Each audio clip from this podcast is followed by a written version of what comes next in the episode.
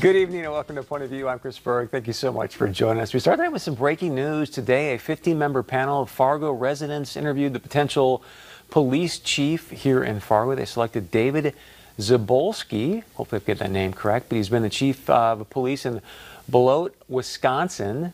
Beloit? Am I saying that all right? But since 2015, Beloit, thank you very much.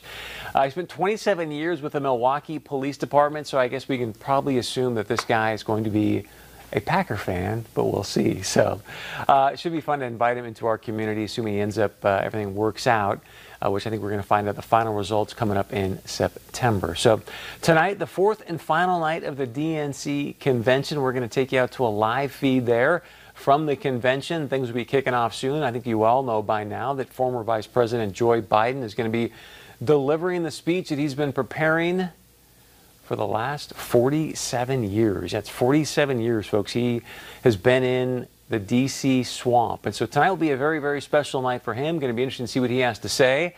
But also as kind of the ultimate troll move, President Trump did a campaign stop today in Joe Biden's home state of Pennsylvania. Here's some of what President Trump had to say earlier today. He's going to make a speech tonight. It's going to be very interesting to see how he does. And I hope he does well. I'll be honest, I do. I hope he does well. I really hope he does well. But I also want him to tell the truth. He's got to tell the truth about things. And he's going to do a lot better if he does. But hopefully not well enough. I hope he does well. I really do. I hope he does well. As we all know, President Trump was in Minnesota on Monday. He was in Mankato, to be more specific. And he's been talking about this a lot now. Many people, I think, are talking about this. I'll show you why he believes this in a moment. But he really believes he can make Minnesota red again. Be the first time since Nixon, 1972. A brand new poll came out today.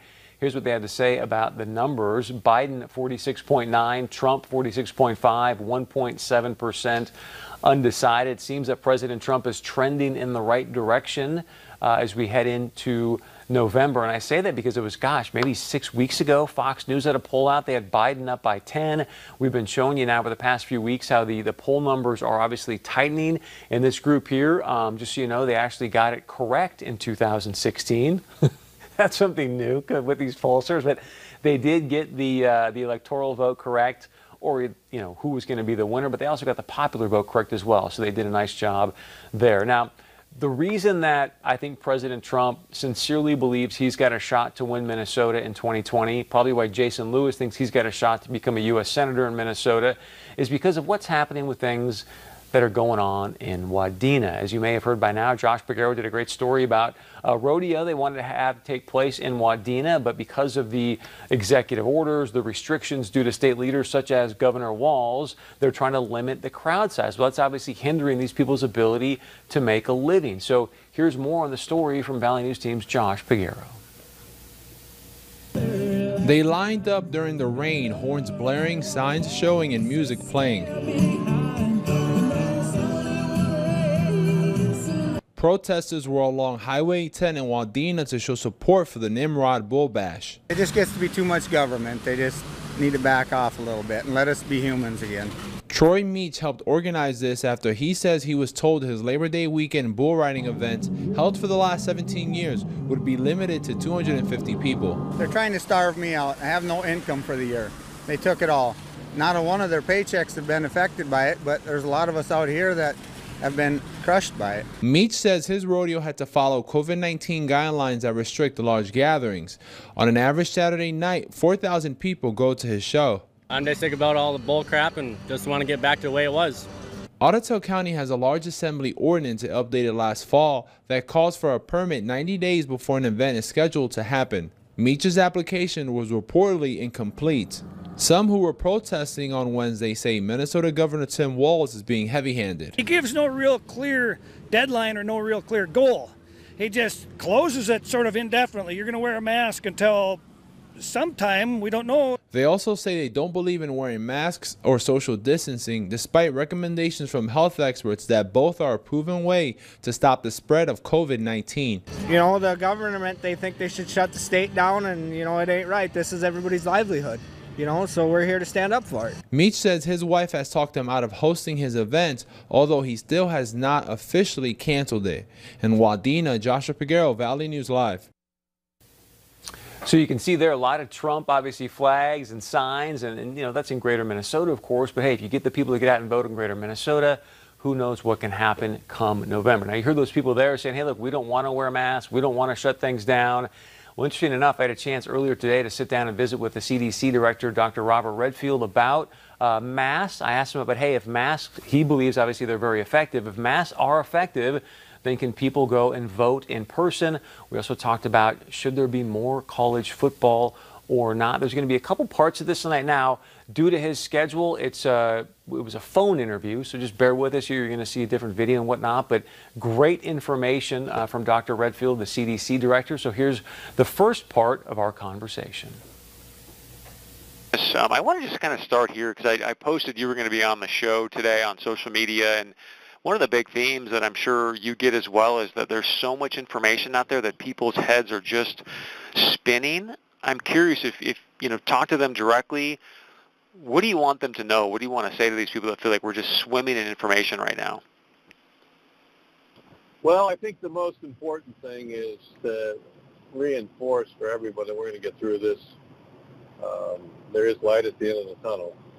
The second thing I'd like to tell them is that we're not defenseless. We have really one of the most important, powerful weapons against this COVID virus, and that is the face mask, social distancing, wearing a face mask whenever you can, social distance, hand washing, being smart about crowds, making sure you limit your exposure to crowded situations. You know, those simple things really do work. We've done modeling that if you social distance, wear a mask, wash your hands, close bars, and are smart about indoor dining, smart about crowds, that we get the same impact on this epidemic as we did when we closed down. You can keep retail open, you can keep living life, but these are powerful tools. So I want people to know that they have a real impact. Their personal choices that they make can really help us as a nation control this epidemic. And the last thing I want to say, because we're beginning flu season, you know, I've expressed that, you know, I'm concerned about having flu and COVID at the same time. On the other hand, if we do what I just asked, we could really have one of the mildest flu seasons, because the same mitigation steps we use for COVID are actually going to inhibit flu. But the other thing I need the American public to do is embrace the flu vaccine. Embrace it with confidence. Make sure they don't leave it on the shelf for themselves, their family, their community, their workforce. And if we do those things, this is really the message I want to get out. Now's the time to do that. We can prepare for the fall. We can do our part to make this really one of the mildest flu seasons we've ever had, and really begin to see this nation turn the tide on COVID. So you mentioned a lot there, and those are some of the themes that came up on social media. I want to start with the mask thing, because that seems to be such a hot topic. And so what people are asking is, what conclusive evidence do you have that wearing a mask will prevent the spread of COVID-19? You know, it's important, and it's great that people ask the questions, because, you know, initially we were not recommending masks when the argument was that my mask might protect me from getting infected. There wasn't a lot of data at the time, although I will tell you there's now data to show it does provide protection also. But the real change was when we realized, unlike flu, a majority of people that get COVID, maybe as many as 50% of individuals, particularly younger people, maybe even higher than that, when they get COVID, unlike flu, they don't have symptoms. And when they don't have symptoms, they still can transmit. So we had been telling people, if you're symptomatic, wear a mask, isolate yourself. But now we realize that, you know, with significant transmissions occurring from people that are not symptomatic. And so that's when, you know, back in March, we turned and said, you know, listen, I wear my mask to protect you. I'm not wearing it to protect me. I'm wearing it to protect you. That if I happen to be infected, it will inhibit the ability of my speech, my cough, my sneeze from being able to have the droplets go in the air and infect you. And we have really pretty good data. I think one of the MMWRs we had out about a month ago, 2 hairdressers in Missouri, one infected for 8 days, one 4 days. They continued to do their job taking care of people's hairs. They wore masks. A majority of their customers wore masks. They were really close exposed to them for 15 to 45 minutes.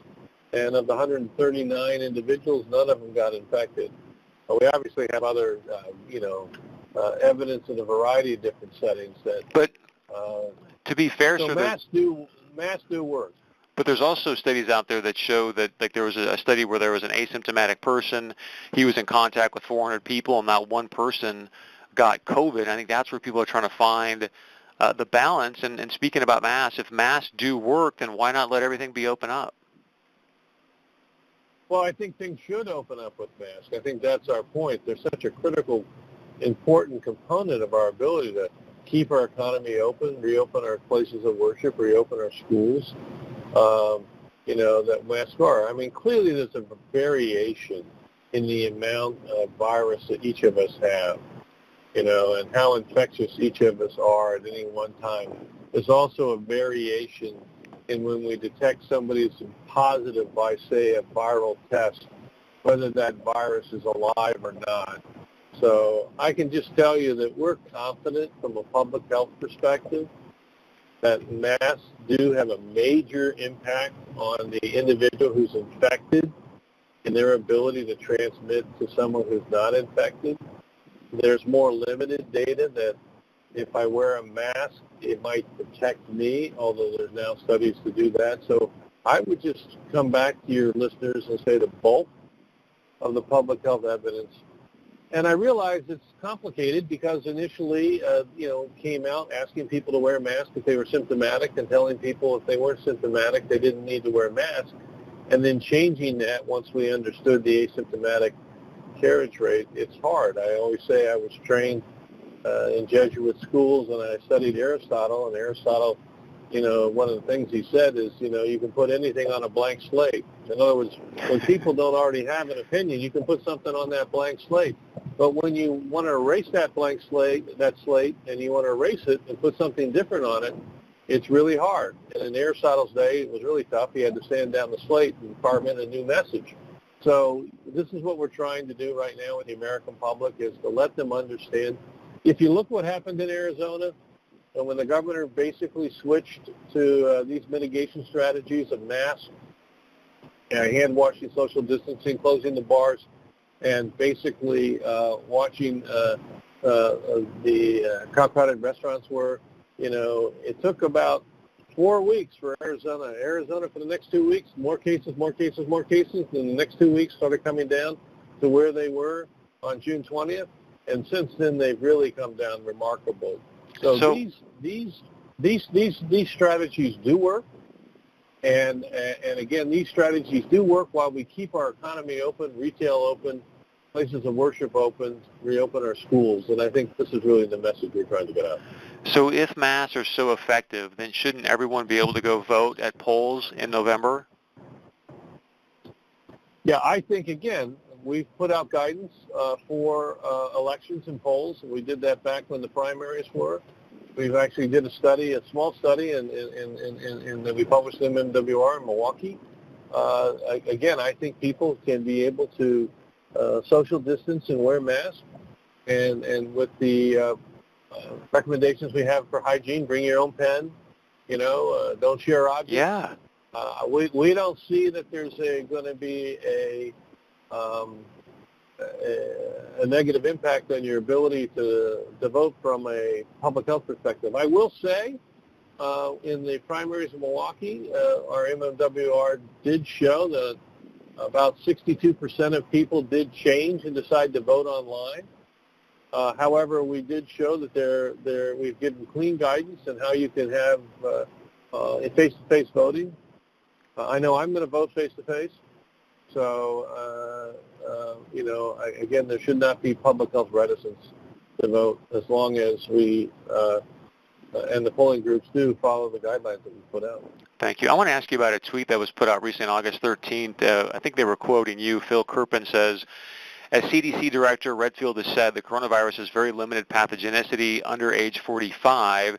He goes on to say lockdowns, college closures, sports cancellations, these things are driving young people towards suicide. It's unconscionable. So in that context, you're talking to somebody in Fargo, North Dakota. We have Bison football team, the Midwest. We love our college football.